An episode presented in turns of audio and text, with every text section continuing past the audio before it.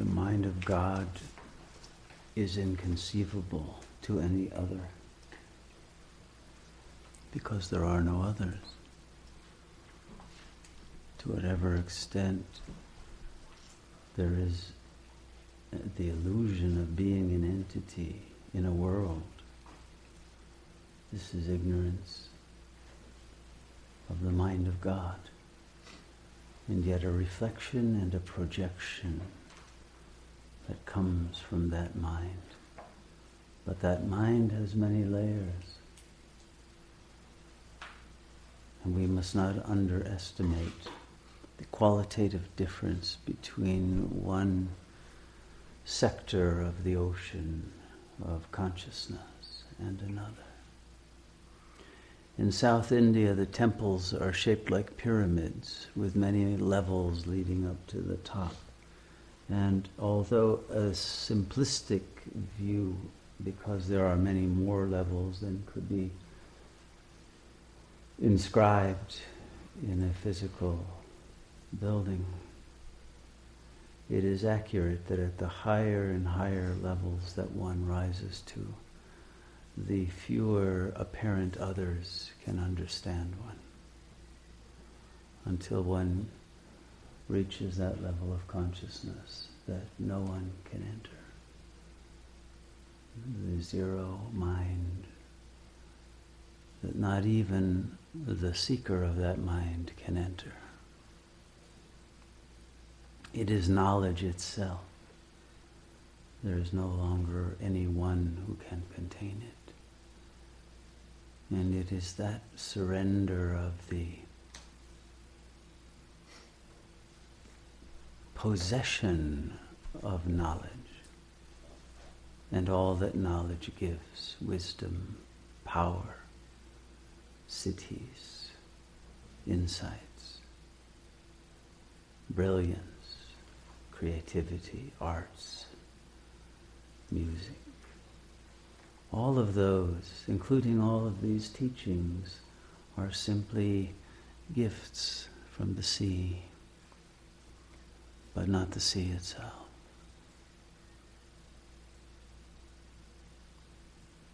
And although the seashells that you may find upon the shore are very beautiful, and in their own way are infinite, in this fractal universe in which infinities dwell upon infinities, and higher infinities upon those, infinities in all directions. But the mind that is the transfinite essence of all, all universes, is beyond the possession of any being and requires ultimate surrender.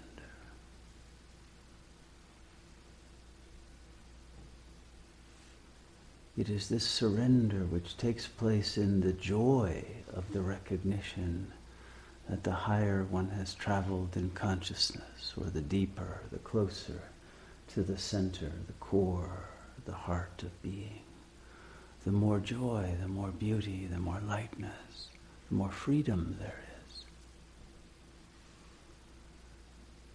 Brings one to a state where there is no resistance, but ecstasy in letting go of concepts, even the highest and most beautiful and most universal, most empowering, to let them go in the dance of ascension, until all kirtan has become the kirtanava that allows the mind of Shiva to appear from the head of the dwarf that dances the death and the rebirth of all universes.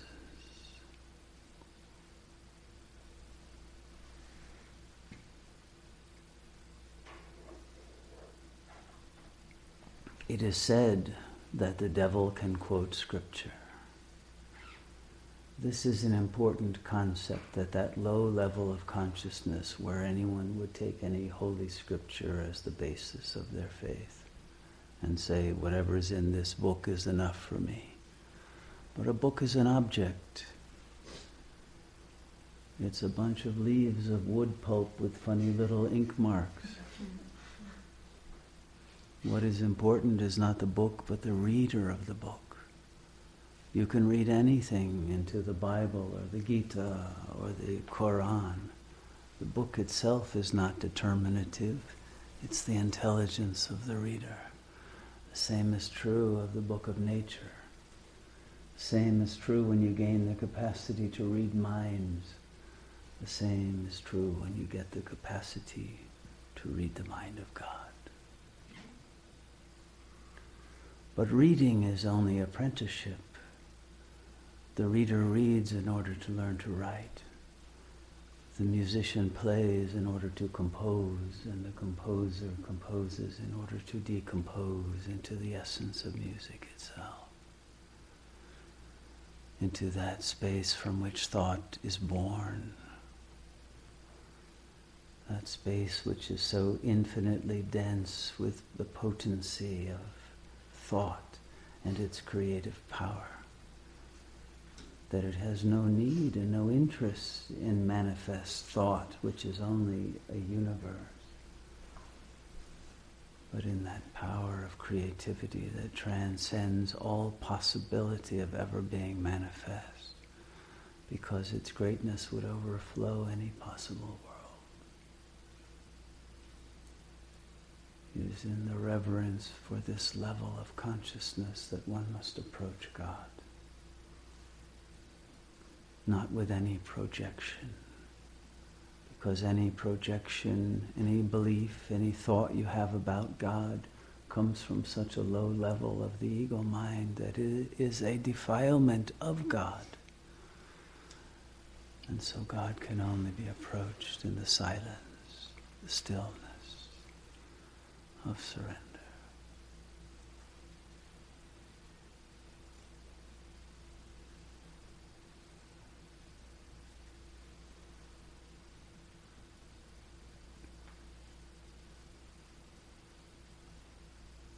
And the more that we let go of the concepts that have grounded us and anchored us in illusory worlds, bardo states, infantile beliefs and relationships,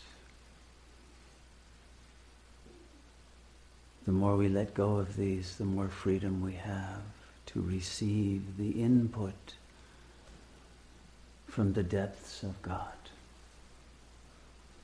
and to go from being empty dead shells on the beach to small wiggly creatures in the sand, and then to small fish, and then to the reefs, and then to the deeps, and then to those levels of the ocean that only the whales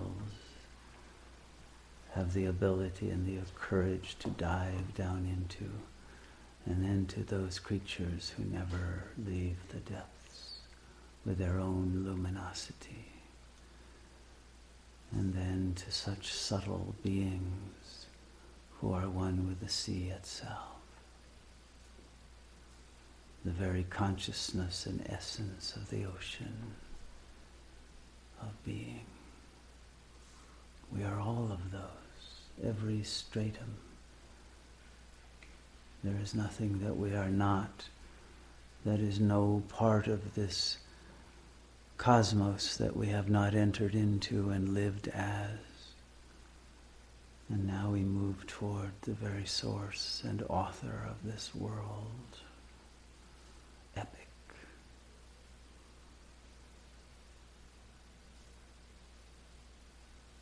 And we shed all of the forms, all of the clothes that have concealed the essence of God's being within us, to find the purity and the infinity of the luminosity of God that is beyond mind, beyond description, beyond knowing, but is what we are eternally. But even eternity cannot be known by a creature who believes it is still within the realm of time and duration, which are only reflections within projections, of that state of timelessness that cannot be understood or realized until the very illusion of time and space have been transcended.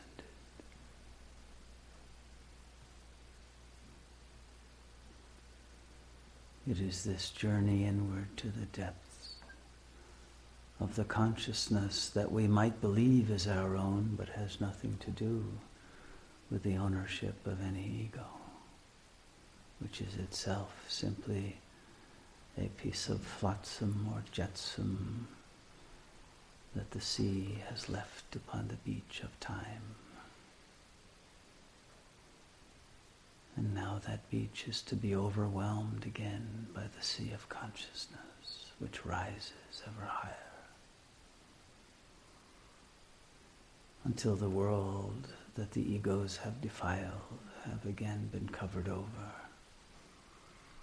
and brought back into the depths for purification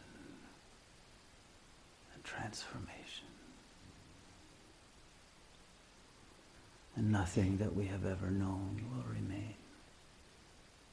Nothing that we have ever believed. Nothing that we have ever thought we are. All will dissolve into that source and be reborn in such a way that it is inconceivable to any mind that lives in time or space.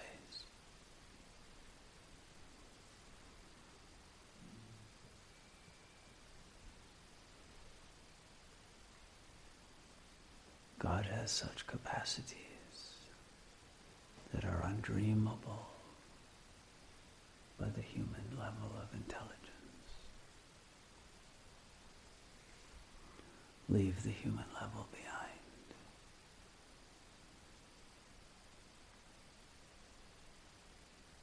Come into the realm that is the knowledge of God.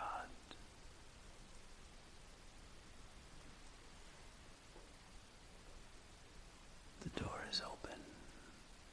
The way is clear. But we must go in absolute purity,